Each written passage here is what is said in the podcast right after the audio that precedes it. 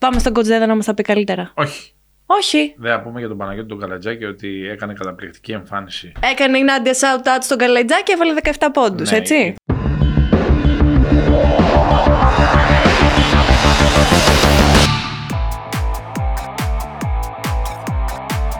Γεια σας παιδιά, ένα ακόμη πάρε βάλε η εκπομπή της Νάντιας Βελέτζα, powered. By Betson, δικιά μου είναι η εκπομπή. Έχουμε κατασταλάξει αυτό. Ναι ρε, ναι, ό,τι θες εσύ κάνεις, ό,τι θες εσύ κάνεις. Και σε φέρνω.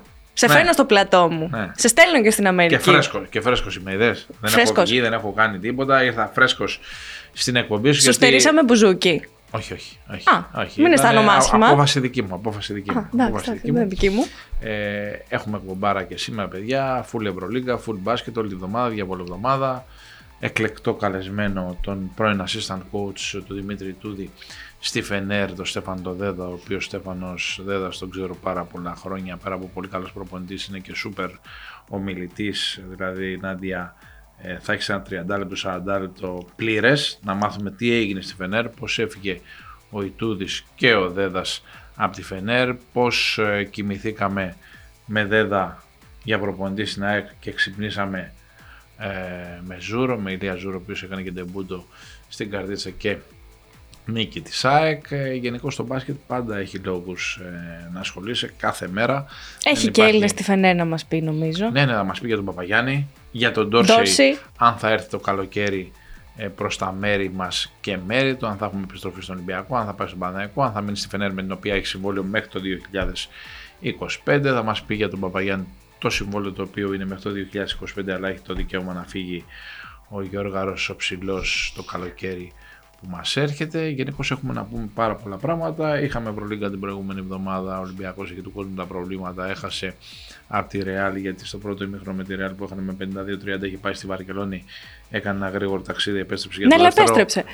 ημίχρονο στην Μαδρίτη στο 82-78. Ο Μακίσικ δεν κάρφωσε πάνω στον Μπουαριέ να γίνει το 82-80 και κάπου εκεί χάθηκε το παιχνίδι. Βεβαίως το παιχνίδι είχε χαθεί από πριν υπό την έννοια ότι ο Ολυμπιακός παρατάχθηκε με ένα σωρό προβλήματα απέναντι σε μια Ρεάλ που και αυτή είχε προβλήματα βεβαίως και η Ρεάλ είναι η καλύτερη ομάδα από τι δύο, αλλά τη Ρεάλ τώρα είναι ευκαιρία να την ε, κερδίσεις γιατί είναι στα κάτω της, δεν υπάρχει ταβάρες, υπάρχει κόπωση και τραυματισμοί.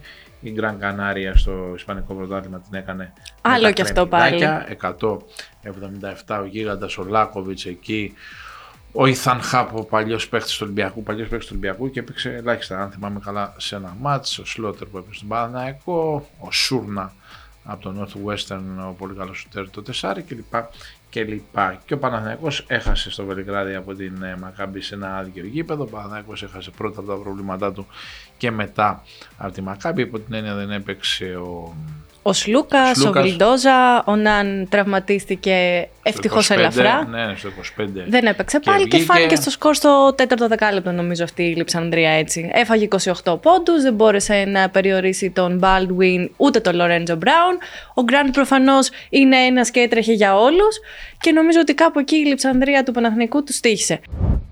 Νάντια μου πάμε να γίνουμε σοφότεροι στο μπάσκετ. Πάμε να συναντήσουμε έναν ε, μέτρο της ε, προπονητικής, έναν άνθρωπο με πολλές παραστάσεις, ε, πολύ παρελθόν, πολύ ε, μέλλον, τον Στέφανο Δέδα. Πάμε. Είσαι έτοιμη με Είμαι τα γυαλιά έτοιμη. σου τα ωραία; Είμαι έτοιμη. Πάμε, πάμε. Coach, τι κάνεις, καλή χρονιά. Λέμε ακόμα καλή χρονιά, παρόλο που δεν έχει φύγει ο Γενάρης. Μέχρι... Καλησπέρα, καλή χρονιά σε όλους. Μέχρι- Ε, ε, τις ευχές χρειαζόμαστε όλο τον χρόνο. Είναι χρήσιμες. Δεν, για να μην μην μένουμε σε ένα δεκαήμερο. Ε, οπότε Έτσι ακριβώς. Ο, πρω... ο πρώτος μήνας, τον πρώτο μήνα δικαιούμαστε να λέμε καλή χρονιά. ευχαριστώ που με καλέσατε και ελ- ελπίζω να και εμάς και αυτοί που μας παρακολουθούν να, και εμείς και αυτοί που μας παρακολουθούν να έχουμε ένα έτσι ωραίο έτσι, ένα μισάωρο μπασκετικό. Δεν ξέρω πόσο χρόνο είναι, δεν, δεν προετοιμάστηκαμε καν, δεν ξέρω πόσο. Ε, εμείς δεν έχουμε limit. δεν έχουμε, δεν έχουμε ώρες Όσο στις βγει και συζητήσεις όσο μας. πάει. έχουμε κάνει και εκπομπές που ξεκινήσαμε για 20 λεπτά και φτάσαμε ε, τη μια μισή ώρα. Οπότε ε, πάμε να ξεκινήσουμε να δούμε τι γίνεται. Καταρχάς, πού είσαι Ε, ε, γεωγραφικά. Σε βλέπουμε ανανεωμένο, ξυρισμένο, φρέσκο, ξεκούραστο. Ε, έχω προφανώς αρκετό χρόνο για να, να ασχοληθώ με όλα. Ε, είμαι στη, στη Μυτιλίνη, στη Λέσβο, με την οικογένειά μου. Ε, πρώτη φορά είμαι Ιανουάριο μετά από 23 χρόνια δεν δουλεύω Ιανουάριο, πρώτη φορά τέτοια περίοδο. Ε, δεν ξέρω και εγώ τι, δεν έχω καν ρουτίνα, δεν ξέρω τι να κάνω, ας πούμε. Τι, ούτε σύριαλ βλέπω, ούτε τηλεπαιχνίδια, κάτι πρέπει να κάνω τώρα. Βλέπω πολλά παιχνίδια ε, αυτή τη στιγμή από Ευρωλίγκα μέχρι Α1, πρωτάθλημα Ισραήλ, VTB, όλο, ό,τι, ό,τι μπορεί να υπάρξει καθημερινά και το προλαβαίνω το βλέπω. Μαζεύω, οργανώνω λίγο τις σημειώσεις μου, γιατί τώρα έχω χρόνο, ξέρετε, τεχνικά κάποια πράγματα που, που θέλω να κάνω στο μέλλον, κάποια που δεν θέλω, κάποια που θέλω να αλλάξω. Ε, γενικά είμαι σε μια ήρεμη φάση, όπως συμβαίνει στους, σε πολλούς, σε όλους τους προπονητές κατά διαστήματα της καριέρας τους, να, να, είναι, να μην είναι σε κάποιο πάγκο και να οργανώνουν την επόμενη, επόμενη δουλειά.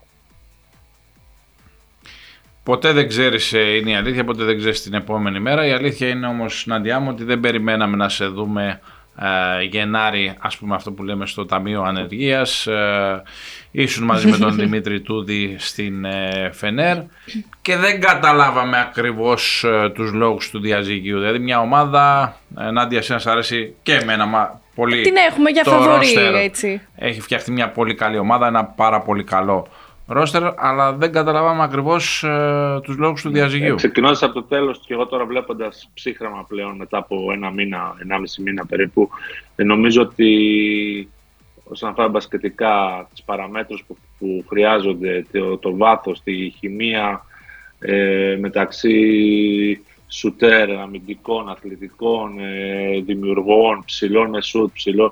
Νομίζω φτιάξαμε, ίσως μετά τη Real νομίζω είναι καλύτερη, καλύτερα φτιαγμένη ομάδα και περήφανα το λέω γιατί ήμουν κομμάτι εννοείται μεγάλο της δημιουργίας της ομάδας με τον Δημήτρη, τον Ιτούδη.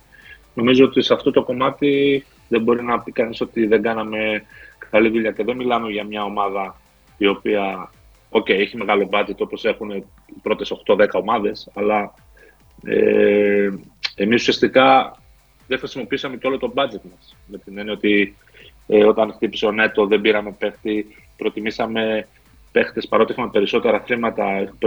Πήραμε παίχτες χημίας όπως ο Σεστίνα που είναι με λεφτά Champions League, ας πούμε, ή ο Μαντάρ που θα μπορούσαμε να έχουμε θεωρητικά καλύτερα ονόματα. Ενώ εκτός τη παραμέτρους ε, ε, ε, ε, δώσαμε μεγάλη έμφαση και στη χημεία της ομάδας. Όταν έχεις παίχτες με ενέργεια που παίζουν όποτε τους χρειαστείς, νεαροί, αλλά μπορούν να αποδώσουν σαν κανονικοί παίχτε σε Ευρωλίγκα, αυτός σου δίνει χημεία.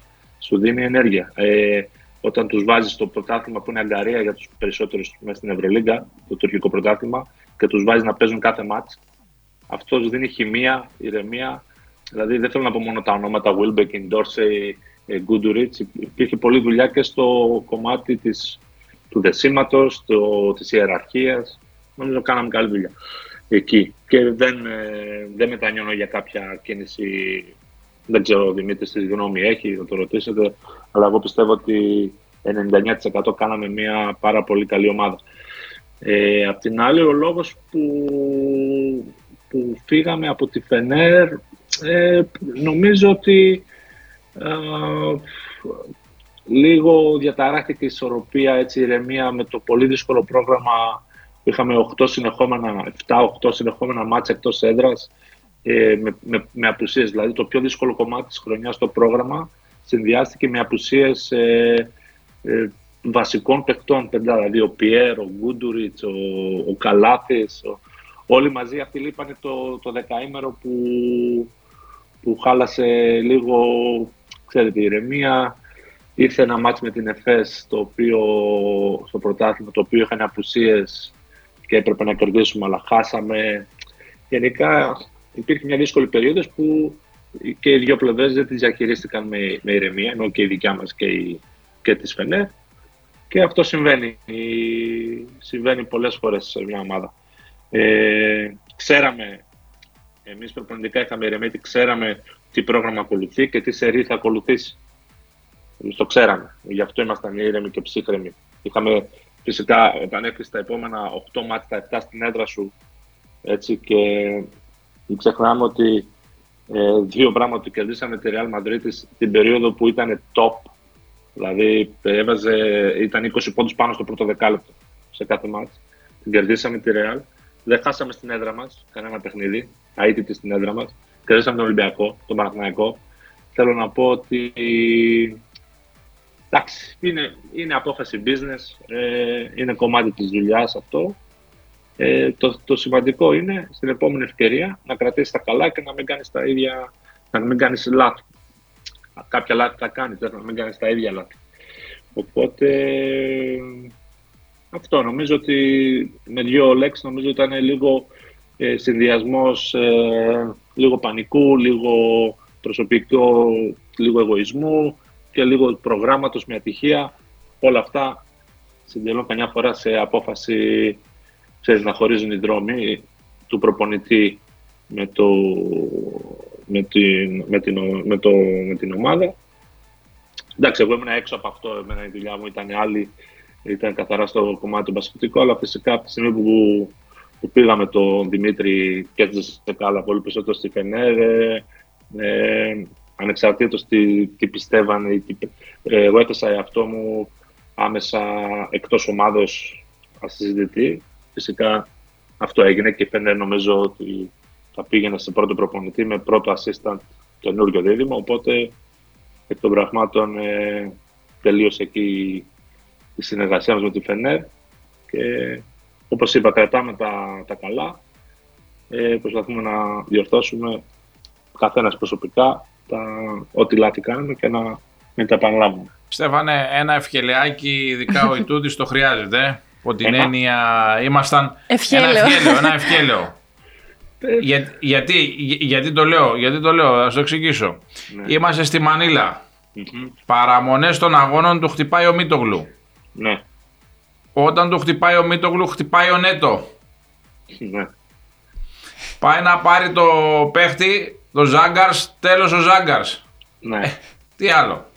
Ε, εντάξει, θα μπορώ όχι, όχι ότι δεν υπάρχουν τραυματισμοί. σε διάφορες ομάδες υπάρχουν τραυματισμοί. Αλλά... Και, άλλα, και άλλα πράγματα. Μπορώ να σου πω ότι για δύο buzzer beater χάσαμε το Final Four και το πρωτάθλημα στην Τουρκία. Πολύ δύσκολα σουτ. Ναι, αλλά την άλλη μπορώ να σου πω ότι ο Ιτούδη έχει κερδίσει και δεν ξέρω, 6-7 Ευρωλίγκες. Θέλει ευχέλιο αυτό. Δηλαδή, όχι, όχι, όχι, όχι, λέω για φέτος, για φέτος. Για φέτος. Ναι, εννοώ για φέτος. Όταν είσαι μια, μια ε, σε αυτό το επίπεδο, θα έχει καλές στιγμές, καλές χρονιές, άτυχες χρονιές. Έτσι είναι. Όσο πιο πολύ ανακατεύεσαι σε αυτό το, το επάγγελμα που παίζει και, ο, και ο αντίπαλος, παίζει ο διαιτητής, παίζει ο τραυματισμός, οτιδήποτε. Ε, θα έχεις καλές και κακές στιγμές. Το θέμα είναι αυτά που μπορείς να ελέγξεις εσύ να τα κάνεις όσο το το καλύτερα. Ε, αυτό είναι το νόημα. Τώρα, αν εγώ δω σαν προπονητής μερικά πράγματα και πάω να τα βάλω στην ομάδα μου και λείπουν οι τέσσερις βασικοί, δεν, ε, θα έχω, ε, έχω διδαχθεί τα λάθη μου, αλλά δεν μπορώ να το εφαρμόσω. Δηλαδή θέλω να πω ότι ή έχω κάτι στο μυαλό μου να κάνω την επόμενη φορά, αλλά πάει σε μια ομάδα χτισμένη που παίζει κάτι άλλο και αποδίδει. Άρα η προσαρμογή είναι σωστή. Δηλαδή το να προσαρμόζει σε κάτι άλλο που εσύ έχεις σχεδιάσει.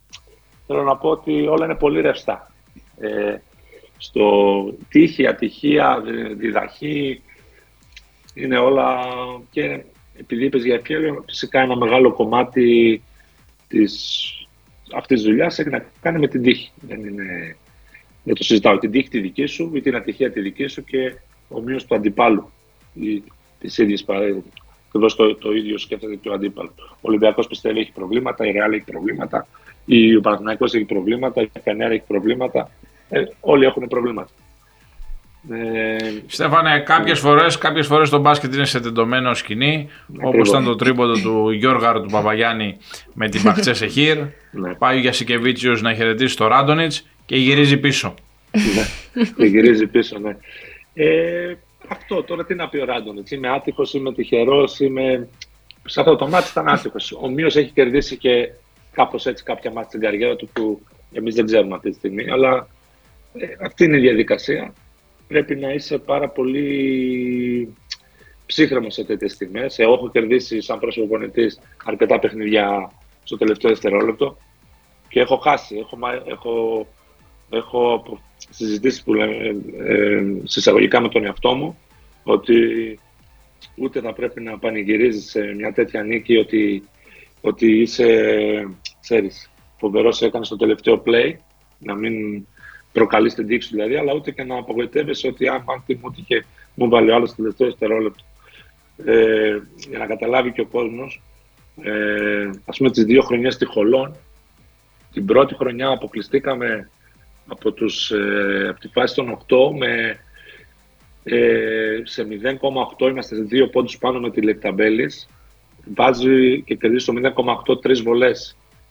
Ο, ε, ο, ο Πόιγκαρτ είναι δύο αδέρφια, δεν θυμάμαι τώρα το όνομά του, να αλήθεια, ο Λιθουανός ο Μπασ. Έβαλε 3 3 σε 0,8 σε insta triple, είπαν ότι είναι εντός χρόνου οι τρεις βολές και χάσαμε την πρόκριση.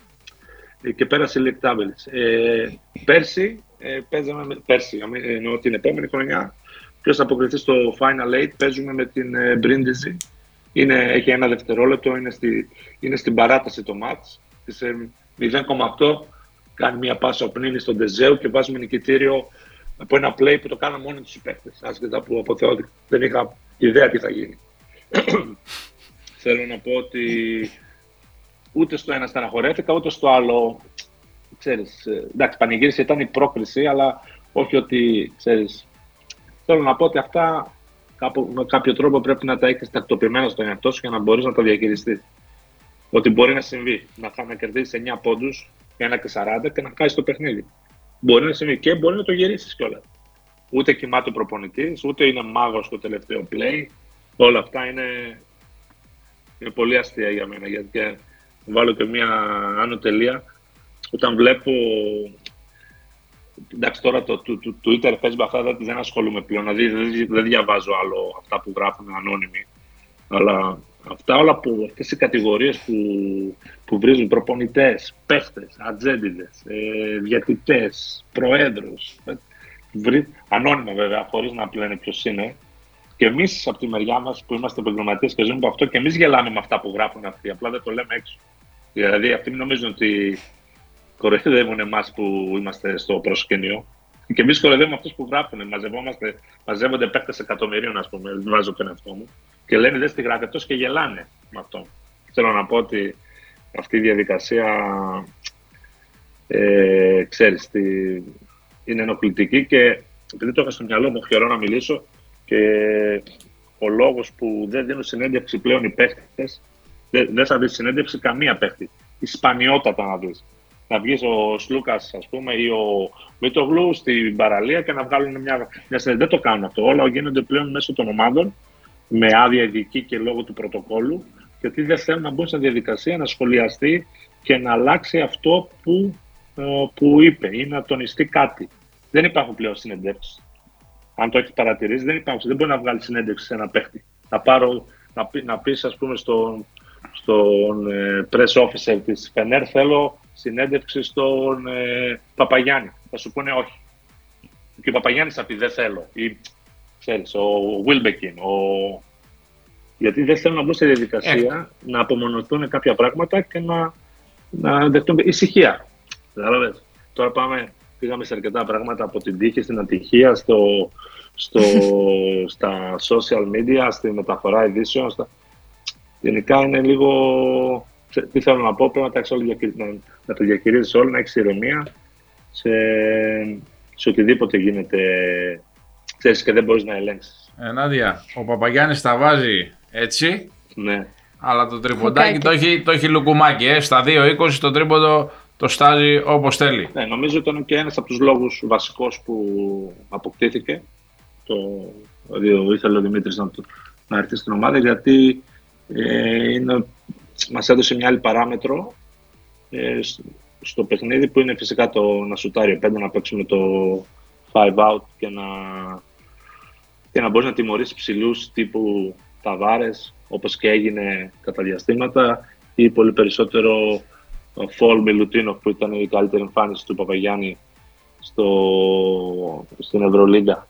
Τουλάχιστον έπαιξε και άλλα καλά παιχνίδια αλλά μέχρι τη στιγμή που ήμασταν εμείς νομίζω το επιστέγασμα αυτής της μεταγραφής ήταν νίκη του Ολυμπιακού με τον τρόπο που είχαμε προγραμματίσει που ήταν, που ήταν πολύ στηριγμένο στον Παπαγιάννη. Πρώτον, να μην δεχτεί καλάθι από το Φολ, που αυτό το είχα πάρει προσωπικά, με προσωπικά βίντεο με τον Γιώργο, δείχνοντας του φάσεις που ο Φολ τον είχε διαλύσει στις σειρές Ολυμπιακό Παναθηναϊκό Πρωτάθλημα Ευρωλίγκα και δεν έφαγε καλάθι από το Φολ.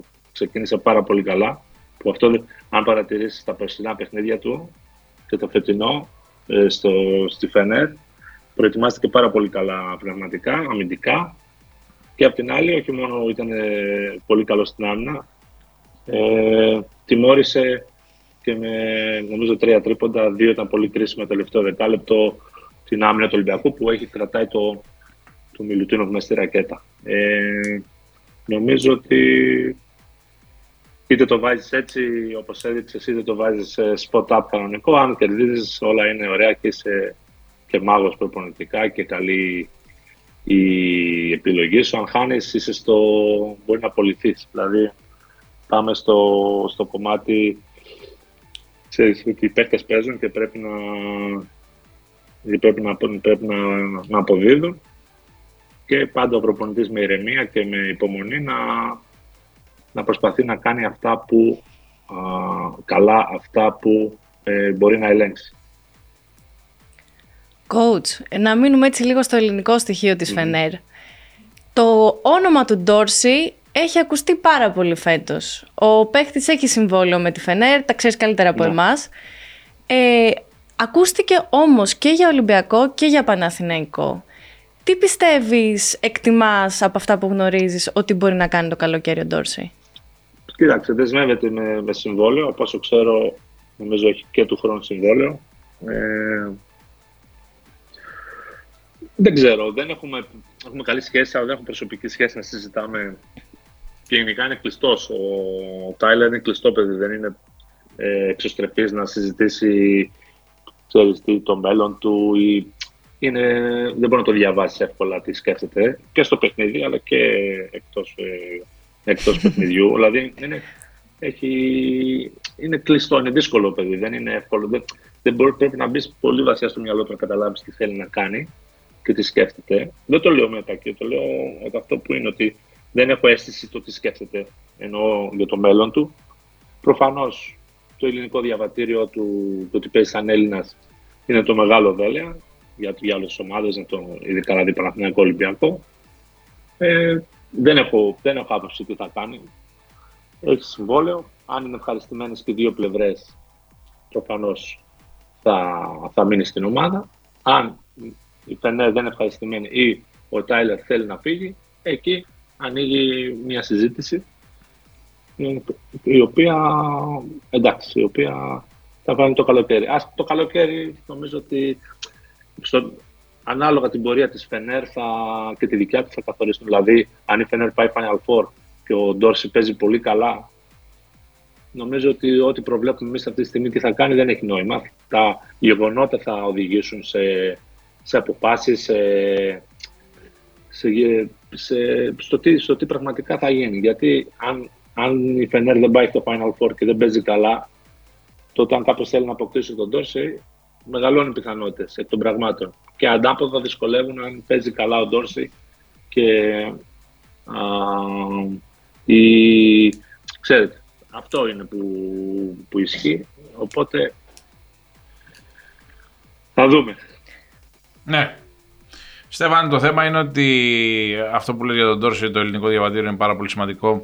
Έχει αξία εννοείται ο παίχτης, αλλά σε συνδυασμό με το ελληνικό διαβατήριο τον κάνουν σούπερ ελκυστικό και αυτό ήταν ένα από τα καλοκαιρινά προβλήματα, ένα πρόβλημα που σέρνει ο Ολυμπιακός τώρα υπό την έννοια ότι έφυγε ο Σλούκας, έφυγε ο Βεζέγκο, φύγανε δύο παιχταράδες, φύγανε δύο υδραυλικοί παίχτες οι οποίοι ε, εκτός των άλλων έβαζαν την πολύ έντονη προσωπικότητα στην ομάδα και καλύτερες αποστάσεις εκτός των άλλων στην επίθεση. Δύο ελληνικά διαβατήρια και ο Ολυμπιακός έχει μαζέψει τώρα ένα σωρό ξένους και κάπου έχει μπερδευτεί η κατάσταση. Ναι, ε, νομίζω ότι τα, τα περίμεναν λίγο καλύτερα τα πράγματα.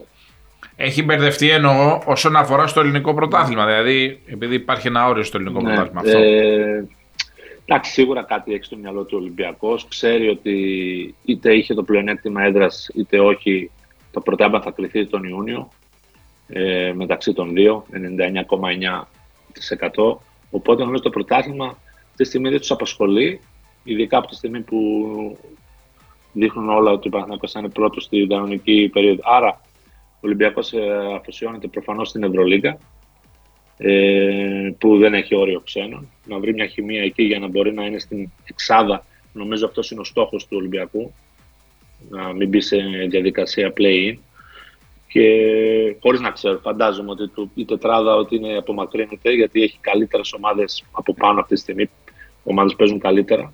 Και το 6-5-6 είναι πολύ εφικτό για τις ε, δυνατότητες του Ολυμπιακού. Οπότε επικεντρώνεται στην Ευρωλίγα και το πρωτάθλημα θα τους απασχολήσει, πιστεύω, μόλις τελειώσει η Ευρωλίγα.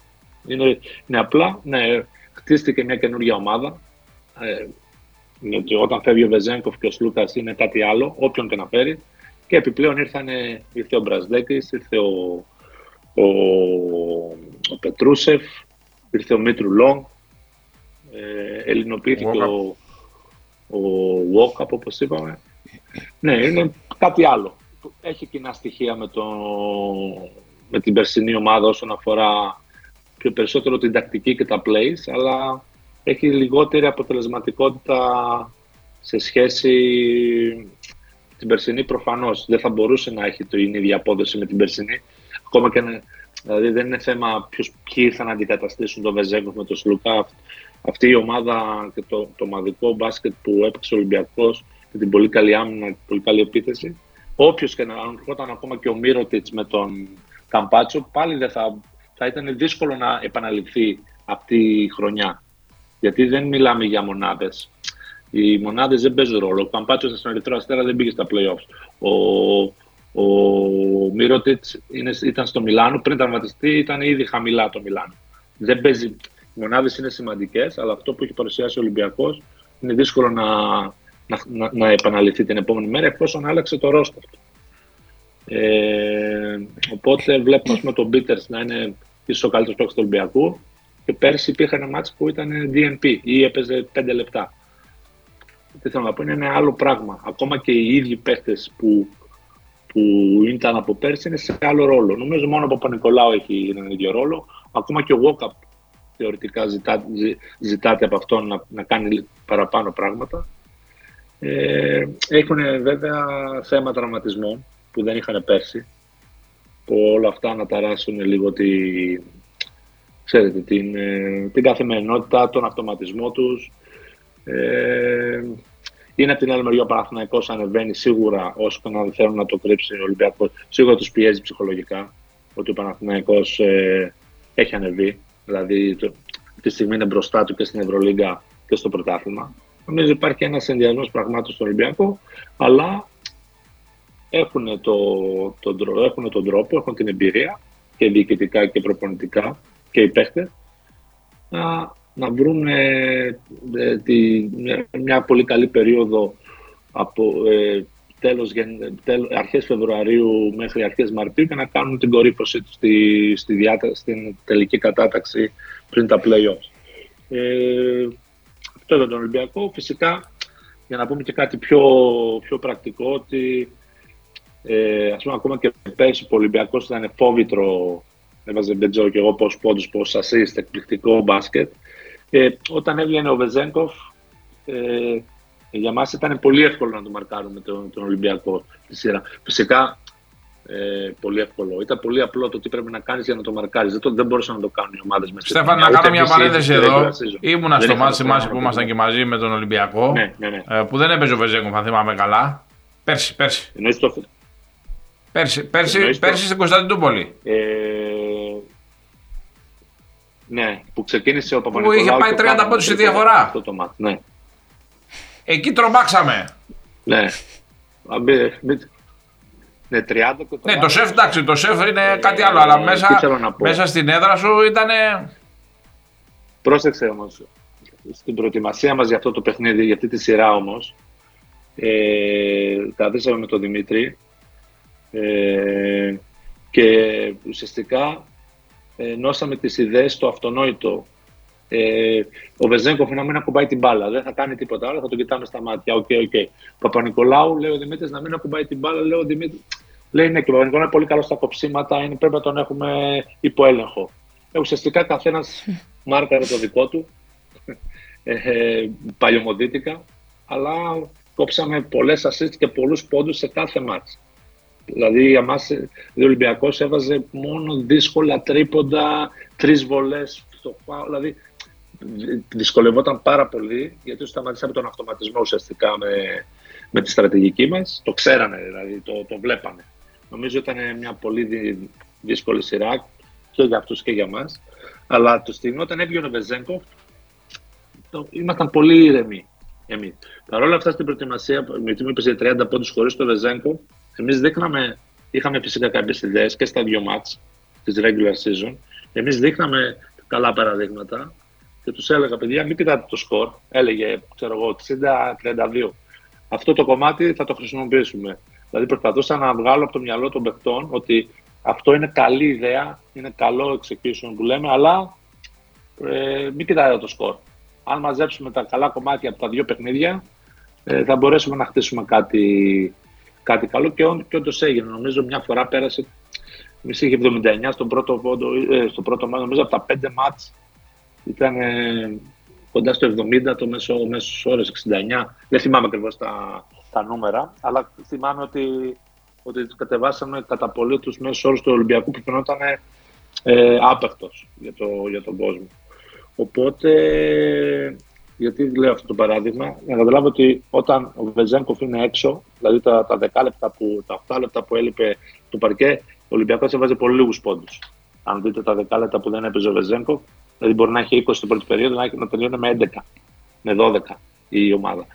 Ε, είναι πολύ σημαντικό, δεν αντικαθίσταται από κανέναν και φυσικά όχι μόνο ατομικά αλλά και σαν σύνολο αυτό που, αυτό που έπαιζε ο Ολυμπιακός. Αλλά α, ε, παρότι ξαναλέω έχω πολύ αρκετούς ίδιους παίχτες, είναι άλλη, άλλη, άλλη ομάδα. Άλλος είναι ο Πίτερς με Σλούκα Βεζέγκοφ και άλλος είναι ο Πίτερς μπροστά. Άλλος είναι ο Βόκαπ χωρίς το Σλούκα. Ή, Ακόμα γι' αυτό βλέπουμε ας πούμε, ο Κάναν που ήταν ο παίχτης ο οποίος τιμωρούσε το λάθος της άμυνας, ειδικά στον εφηδιασμό. Αν δεν...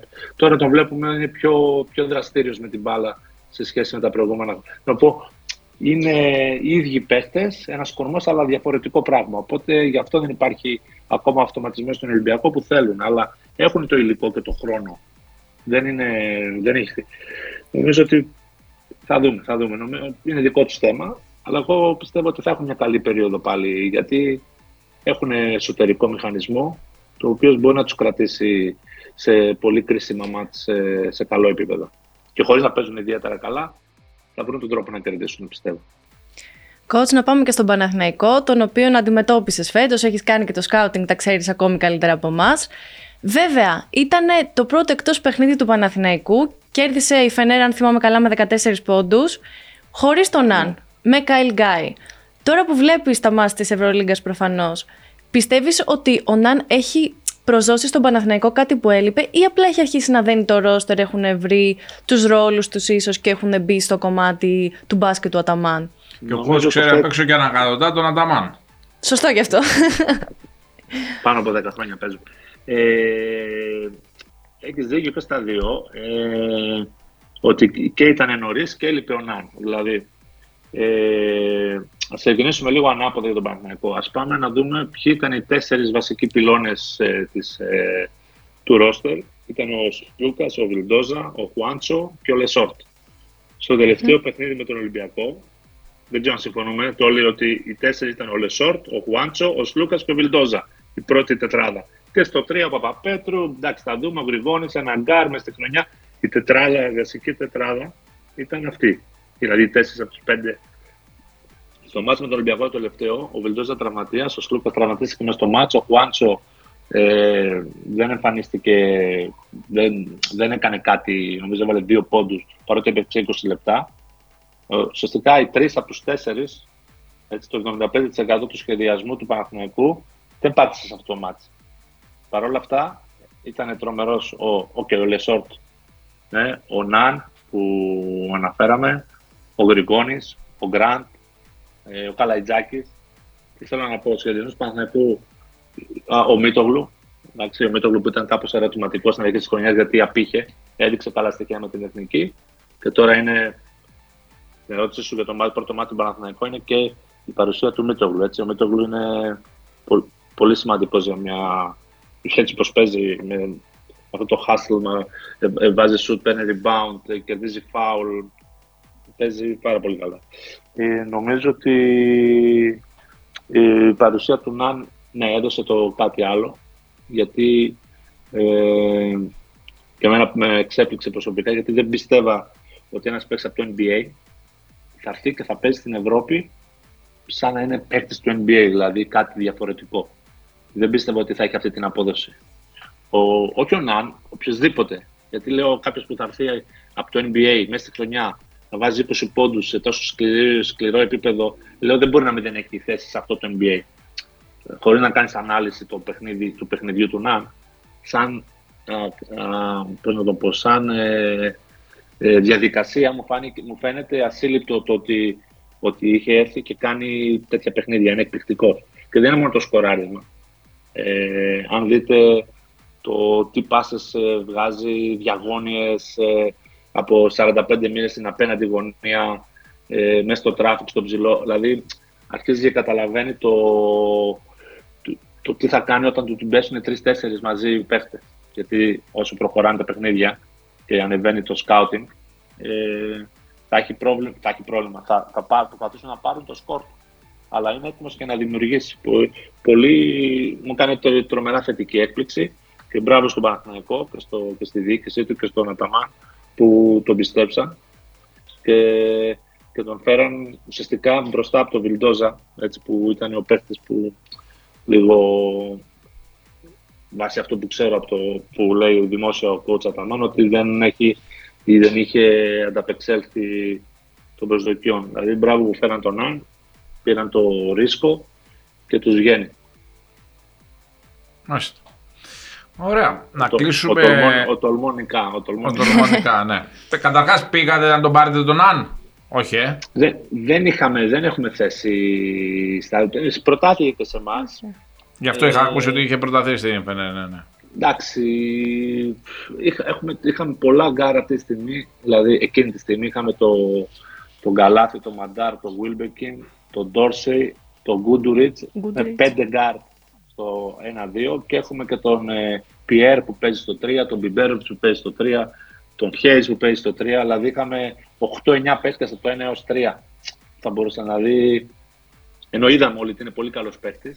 Δεν υπήρχε, δεν υπήρχε κάποιος τραυματισμός, ήμασταν πλήρης. Δηλαδή, τραυματισμός ενός σοβαρός για να φέρεις ένα παίχτη. Αλλά ο Δημήτρης μου, μου το είπε ότι αυτός είναι παιχταράς. Μου το είπε.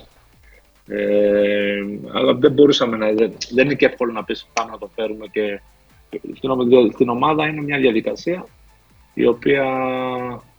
Ε, ξέρεις, φυσικά, άμα ξέραμε ότι θα παίξει έτσι, μάλλον και το φέρναμε. Τον βάζαμε και στο 4 και στο 5 και στο 1 δεν παίζει ρόλο. Δηλαδή τώρα είναι. Έτσι. Τώρα έτσι, είναι εύκολο να πεις ότι έπρεπε να το φέρω. Coach, να ε, κλείσουμε. Ε, ναι. Πέρσι έλεγα ότι ε, είχε συμφωνήσει ο Παναθηναϊκός με τον Τζέι Κλέιμαν. Το βράδυ έπαιξε Άλμπα Παναθηναϊκός 94-65 και την επόμενη μέρα ο Λέιμαν έγινε μπέικον για τον Παναθηναϊκό. Δηλαδή κοιμηθήκαμε με Λέιμαν και ξυπνήσαμε με μπέικον. Βραδινός ύπνος. Φέτος, πριν από λίγες μέρες. Ναι. ναι. Ξυπνήσαμε ή εν πάση περιπτώσει κάναμε πρωινό με δέδα στην ΑΕΚ. Πέσαμε μεσημεριανό ύπνο που δεν πέφτουμε ποτέ, αλλά λέμε τώρα για να μας βγει το, το έργο. ναι. Και ξυπνήσαμε με ζούρο. Τι έγινε; Ε, εμένα, καταρχήν, ε, εγώ πίστευα ότι, ότι ήμασταν κοντά, ότι θα, θα αναλάμβανα, γιατί αυτό εισέπραττα μέσα από την ομάδα. Όχι, δεν, δεν μίλησα με το... Σε αυτή την περίοδο δεν μίλησα με τον πρόεδρο, μιλούσα όμως ε, πιο πριν και, το καλοκαίρι. Είχαμε ανοιχτή επαφή. Ε, προτίμησε το coach Ζούρο. OK, okay, σεβαστό. Ε, δεν ξέρω, ίσως είναι για, είναι για καλό και για το, και για το coach Ζούρο και για μένα. Δεν ξέρω. Το βλέπω, το βλέπω σαν θετική εξέλιξη αυτό, γιατί ίσως ε, για την καριέρα μου είναι καλύτερο να μην, να μην ήμουν εκεί για κάποιο λόγο, άσχετα που θα ήθελα να ήμουν εκεί. Ε, δεν ξέρω, ίσως πήραξε τον πρόεδρο το ότι έφυγα από την ομάδα, αλλά δεν μου το έδειξε αυτό γιατί μου, μου ουσιαστικά είμαστε σε επαφή και μιλάμε για την ομάδα αυτά τα χρόνια. Ε, τι να είναι η ομάδα της ΣΑΚ ανήκει στην ιδιοκτησία της, στο management της. Ε, θα φανεί αν ήταν καλή επιλογή ή όχι.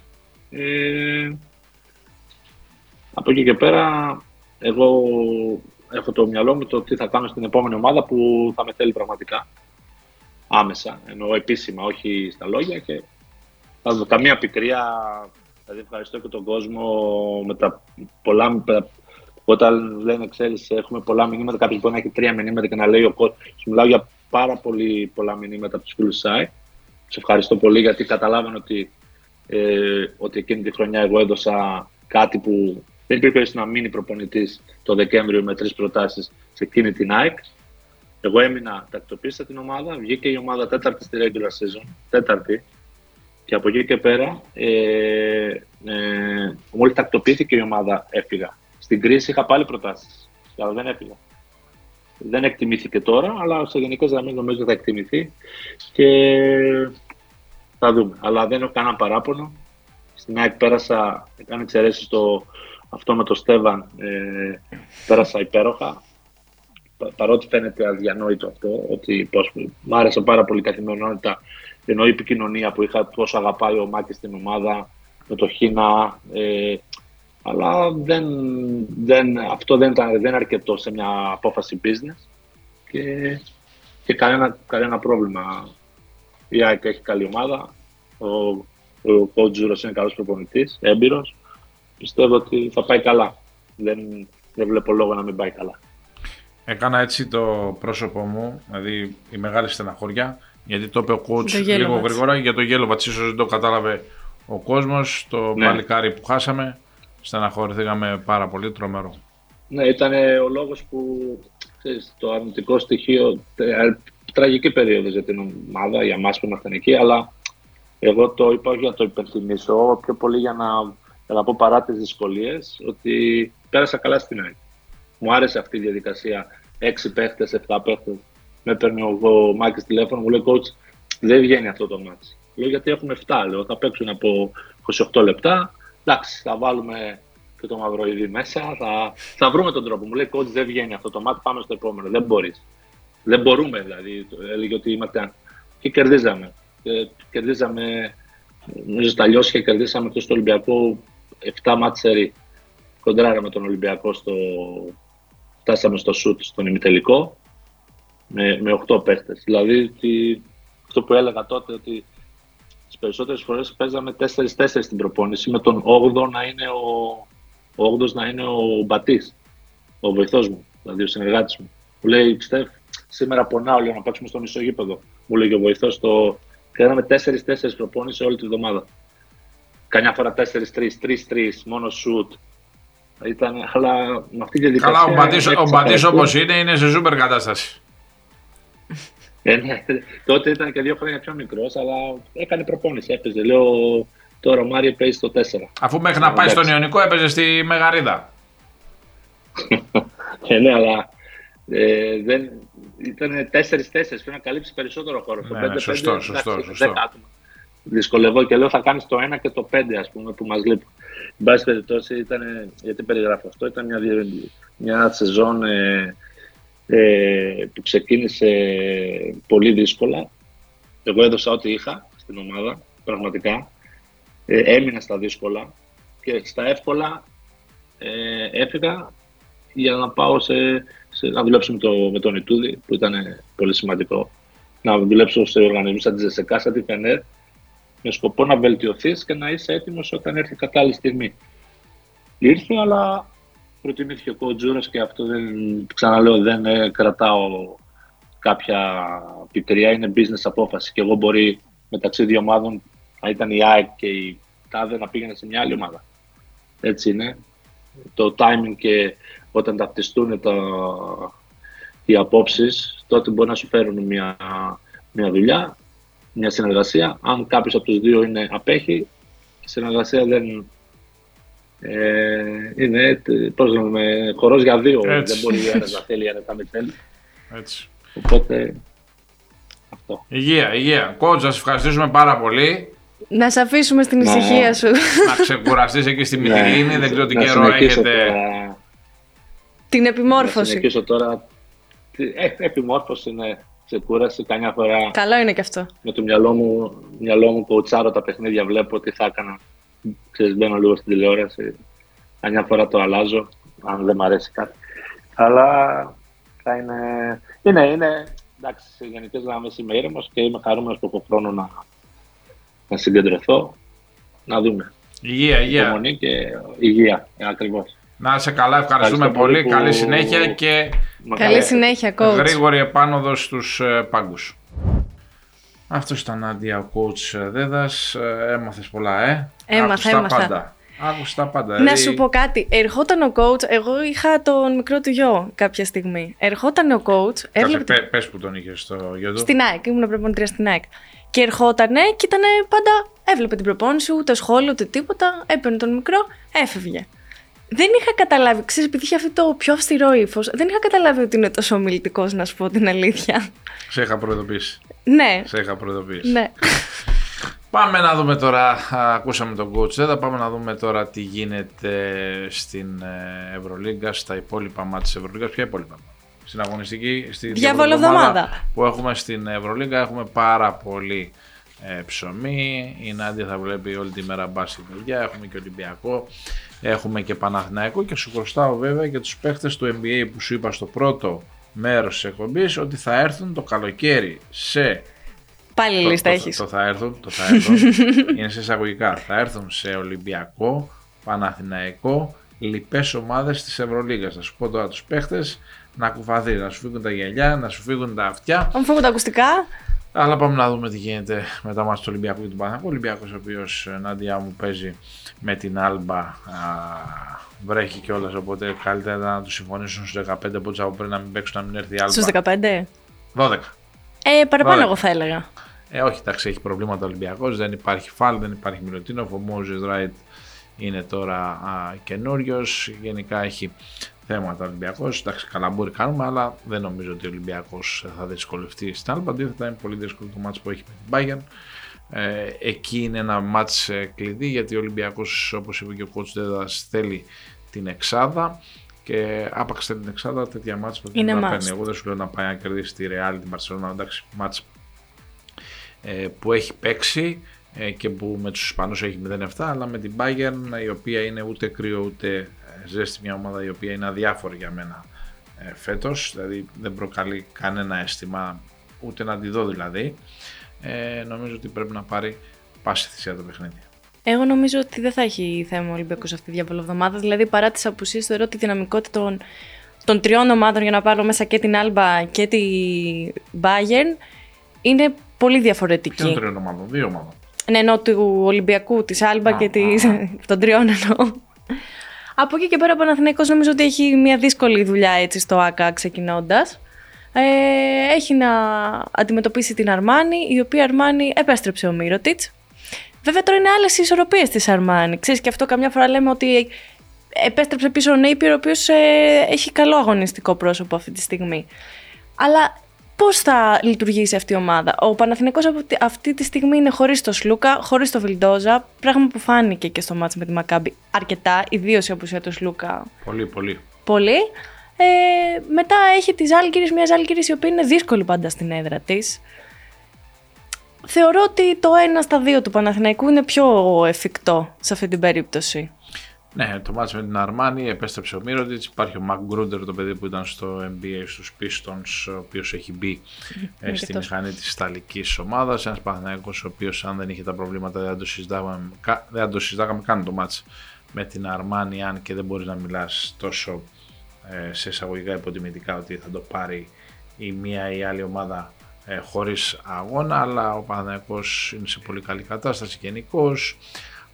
εντάξει, το μάτς με τη Μακάμπη το έχασε γιατί και η Μακάμπη είχε και Baldwin και Brown και είναι καλή. Εντάξει, είναι, φάνηκε είναι- Λεψανδρία, είναι, είναι, νομίζω. είναι καλή αλλά ε, δεν έπαιζε ο Σλούκας, δεν έπαιζε ο Βιλντόζα, ο Νάνο Ο- το έφυγε ο 25 Ναν. εκτός μάτς, οπότε πώς θα κερδίσει, δεν γίνονται, κάποιες φορές γίνονται θαύματα, κάποιες φορές δεν γίνονται θαύματα. Για τη Ζαλγκύρης ε, συμφωνώ ότι θα είναι δύσκολο το παιχνίδι λόγω έδρας, ξέρεις, με τον κόσμο κλπ. Μια ομάδα η Ζαλγκύρης η οποία έχει τον Τρικέρι, είναι κάπου απροσδιόριστη, α, Σκληρή. σκληρή, ε, δεν θα υπάρχει όπως είπε και ο Σερέλης μετά το μάτι με τον Απόλλωνα Πάτρας κατά πάσα πιθανότητα ε, κατά πάσα πολύ μεγάλη πιθανότητα δεν θα υπάρχουν ε, οι τραυματίες οπότε είναι δύσκολο το παιχνίδι για τον ε, Παναθηναϊκό αλλά πιστεύω ότι στο τέλος θα κάνει δύο νίκες όπως ο Ολυμπιακός σίγουρα θα κερδίσει την Άλμπα με την Bayern ε, κάπου ε, βλέπω δυσκολίες. Ναι. Ναι, ναι, ναι, βέβαια, βέβαια. βέβαια. Εντάξει, να σημειώσουμε όμως ότι και η Ζάλγκυρης ενδέχεται να έχει απουσίες. Δηλαδή το report μέχρι στιγμής σήμερα λέει ότι ο Μάνεκ και ο Γκεντράιτης είναι Τα ξέρεις αμφισβητούμενοι. όλα, ρε. Εγώ δεν διαβάζω πριν την κάνω αυτή την εκπομπή. Ε, ας σου πω, σε ποιο μάτι τραυματίστηκαν. Ε, στο μάτς με την... ε, στο εγχώριο πρωτάθλημα, δεν θυμάμαι το όνομα της ομάδας. Όχι στα Μαζεκιάι, λιθουανικά. Μαζεκιάι, ναι. Είχε, θυμάμαι, λέω, τι είναι αυτό που διαβάζω τώρα. Ναι, ναι, έτσι τραυματίστηκαν.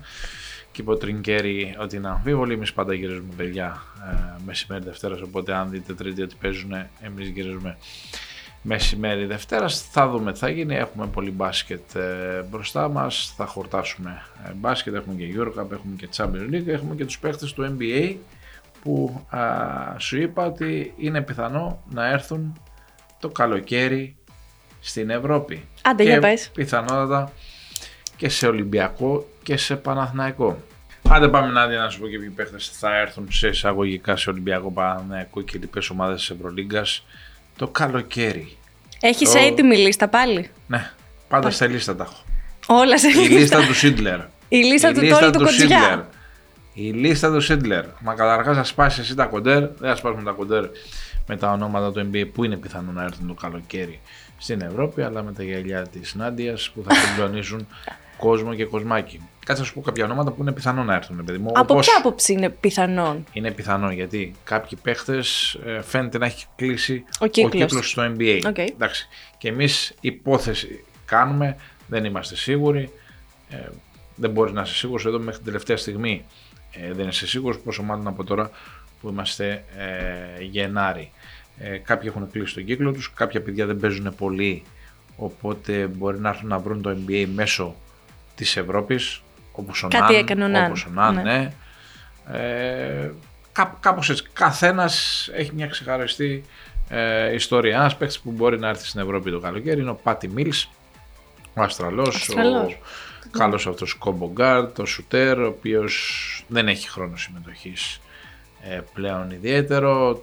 Τον έχουν πάρει και τα χρόνια ένα παιδί το οποίο είναι του 88 γεννηθείς, είναι 36 αν το καλοκαίρι του 2024, οπότε για μια ευρωπαϊκή ομάδα θα είναι τα ΜΑΜ. Δυσκολότερο είναι να έρθει ο Τσεντίος Μαν, το παιδί που είναι στο Σαν Αντώνιο Σπέρς, τον είδα και στην Αμερική τώρα α, που ήμουν, είχε ακουστεί κάποια στιγμή εν είδη φήμης πιο πολύ όμως για τον ε, Παναθηναϊκό. Επίσης δύσκολο, δεν είναι εύκολο να έρθει ο Ντάνιελ Τάις, ο Γερμανός, ο οποίος ε, είναι στους Clippers. Λέω για παίχτες που Λίγοι το συμβόλαιο τους, γι' αυτό το λέω. Δεν λέω δηλαδή παίχτες οι οποίοι έχουν συμβόλαιο, δεν το συζητάμε. Αλλά θα πούμε και κάποιους παίχτες που έχουν ε, συμβόλαιο. Ο Εβάν Φουρνιέ είναι ένας παίχτη ο οποίος έχει συμβόλαιο για του χρόνου. Ο Γάλλος τον Νίξ, ο Σούπερ, αυτός παίχτη που έχει πει ότι ε, μπορεί να έρθει στον Ολυμπιακό επιστρέφοντας στην το έχει δηλώσει Ευρώπη. αυτό; Ναι, ναι, το έχει πει. Πόσο είναι ο Φουρνιέ τώρα; Ο Τεστ. Φουρνιέ είναι 92. Α, νόμιζα ότι είναι 92, μεγαλύτερος. Δηλαδή το καλοκαίρι του 2024 θα είναι 32. Είδες, λέω το καλοκαίρι του 2024, νομίζω Λες ότι και ακόμα είναι είμαστε 23. 23, Ενώ αλλά είμαστε, όχι. Είμαστε 24, ναι, είναι 32, είναι το 92 α, γεννηθής, ένας παίχτης πολύ μεγάλος σκόρερ, ο οποίος βέβαια θα είναι τεράστιο μπάμα αν έρθει στην Ευρώπη, έχεις συμβόλαιο του χρόνου με τους Knicks, αλλά το συμβόλαιο αν θα το ασκήσουν το χρόνο το έχουν οι Knicks, οπότε είναι πιθανό και αυτός να έρθει στην Ευρώπη. Ο Ντάβις Μπέρτανς είναι επίσης ένας παίχτης που έχει συμβόλαιο, αλλά ε, έχει αυτό το, το option, δηλαδή αυτός να ασκήσει το option ε, στην Οκλαχώμα. Θα δούμε είναι πολλά τα λεφτά που είναι να πάρει του χρόνου. Θα δούμε τι θα γίνει πάντως ένας παίκτης και αυτός είναι 92 γεννηθής, τον ήθελε παλιότερα ο Ολυμπιακός στο Λετωνό, τον έχω δει σε πάρα πολλά παιχνίδια και στην Ευρώπη και στην Αμερική. Ε, βλέπω το ζεσταμά του. Το πιο κοντινό του τρίποντο Νάντια είναι από τα 12 μέτρα, από εκεί όταν σουτάρει παιδιά Νάντια δεν φτάνει την μπάλα. Έλα, Αλλά μωρέ που δεν το- φτάνω την μπάλα. Το βάζεις από τα 12! Ναι, Το βάζεις! ναι, Ωραία, φέρουμε κάμερα. ναι. Να φέρουμε κάμερα στο επόμενο. Αμέ. Να δούμε τι θα βάλεις και αν θα τη φτάσει την μπάλα. Ο Μπέρτανς πάντως και τη φτάνει και τη βάζει. Ε, από εκεί πέρα ο Φουρκάν Κορκμάζ, ο Τούρκος των ε, Sixers, είναι ένα ακόμα παιδί 97 γεννηθείς, ο οποίος μπορεί να το δούμε και πάλι από τα μέρη μας. Ο κάποτε παίχτης Εφές είναι στο NBA. Ο χρόνος του δεν είναι ιδιαίτερα ε, πλουμιστός.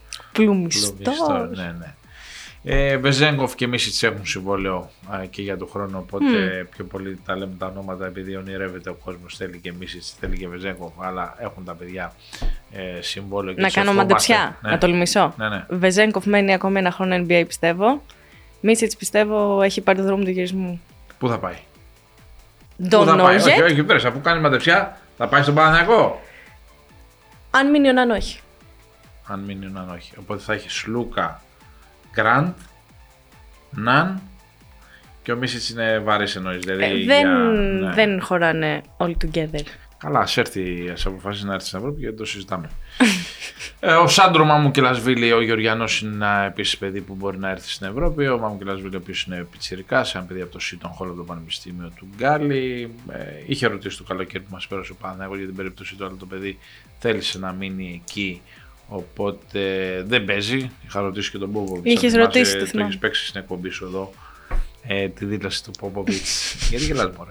Τη δήλωση του Πόποβιτ για τον ε, Μαμουκελασβίλη. μου λέει ένας μου λέει για τον Μαμουκελασβίλη. Τον ρώτησε. Για ποιον να τον ρωτήσω. Για τον κομπαγιά μου τον ρωτάνε κάθε μέρα. Ε, να τον ρωτήσουμε για έναν ελληνικό ενδιαφέροντος. Ελληνικό ενδιαφέροντος υπό την έννοια ότι τον είχε ο Ζούρου στην Εθνική Γεωργίας. Τον ήθελε ο Παναγό. Κάποια στιγμή θα τον δούμε στην Ελλάδα πιστεύω. Οπότε καλύτερα ήταν ε, να τον ρωτήσουμε για τον Μάμου. Έτσι τον λένε. Μάμου. Μάμου. Μάμου Ναι, μάμου. παρά για τον Γαμπανιά μου που τον ρωτάει μέχρι και ο Περιπτεράς ε, και δύο ακόμη παίχτες οι οποίοι μπορεί να έρθουν να επιστρέψουν στην Ευρώπη. Είναι ο κ. Σιμώνε Φοντέκιο, ο Φοντέκιο. Ιταλός ο οποίος είναι ίδια ηλικία παιδιά με την κυρία ε, Βελέτζα, είναι 95 γεννηθείς ο Φοντέκιο, όλοι οι παιχταράς είναι το 95, Φοντέκιο, Βελέτζα, Βεζέγκοφ. Α, Βεζέγκοφ, όλοι οι Κι άλλος, κι μεγάλοι άλλος. παίχτες. Ο Πουλιανίτης, ο Στέλιος, ο γιος του φίλου μου του Βαγγέλη, που είναι στο Περιστέρι, είναι 95. Οπότε ο Φοντέκιο κρατάμε και βέβαια ένας αγαπημένος παίχτης ε, Ολυμπιακών κυρίως είναι ο κύριος Άντωνι Γκίλ, ένας παίχτης ο οποίος κάνει όλες τις δουλειές, τον είχε ο κύριος Μπαρτζόκας ε, στην ε, Χίμκι, ένας ψηλός ο οποίος σκουπίζει, καθαρίζει, κόβει, ράβει, βάζει, κάνει, ράνει. Ε, στο NBA πιο πολύ Σκουπίζει, καθαρίζει; ναι, ναι. Ναι, ναι. ναι, αλλά σκουπίζει καθαρίζει. Δεξιπάγκ. Ναι, ναι. ε, Έξω, έξω από το παρκέ. Είναι ένας παίχτη που αν επιστρέψει στην Ευρώπη ε, θα τον ζητήσουν πολλές ομάδες γιατί είναι ένας παίχτης χαρακτήρας. Ένα παιδί το οποίο ε, έπαιζε πριν πάει στη Χίμκι, ε, δεν μπορώ να πω την ομάδα, σε μια α, ομάδα της Τουρκίας. Αν πω το α, όνομα θα γίνει viral, οπότε άσε να το πούμε μια άλλη φορά. Αυτά είναι ενάντια μου. Εντεκάδα σου φτιάξα. Εντα- Εντάξει, εντεκάδα σου βάλα Βεζέγκοφ και Μίσιτς μέσα, οπότε εννιάδα. Αν η εντεκάδα είναι ποδοσφαιρική, που δεν σας αρέσει το ποδόσφαιρο, εμένα μου αρέσει πάρα πολύ. Ε, αυτά, δεν έχω να σου πω τίποτα άλλο. Πάμε Ε, φύγουμε. εντάξει. Το κουράσαμε το κοινό μας, νομίζω. Ναι, Τι ο- λες; εντάξει, είπαμε, είπαμε και ο Δέδας ήταν του Σούπερ και ο Δέδας και εμείς είπαμε κάποια πράγματα. Τώρα Μορφωθήκαμε. Μορφωθήκαμε και πάμε να φύγουμε. Κουράσαμε το φίλο μας τον Αντρέα εδώ, ο οποίος είναι στην παραγωγή ε, της εκπομπής. Κουράσαμε και πριν και τον ε, Δημήτρη, αλλά εντάξει, μπάσκετ μιλάμε, ωραίο είναι, είναι το εθνικό μας άθλημα.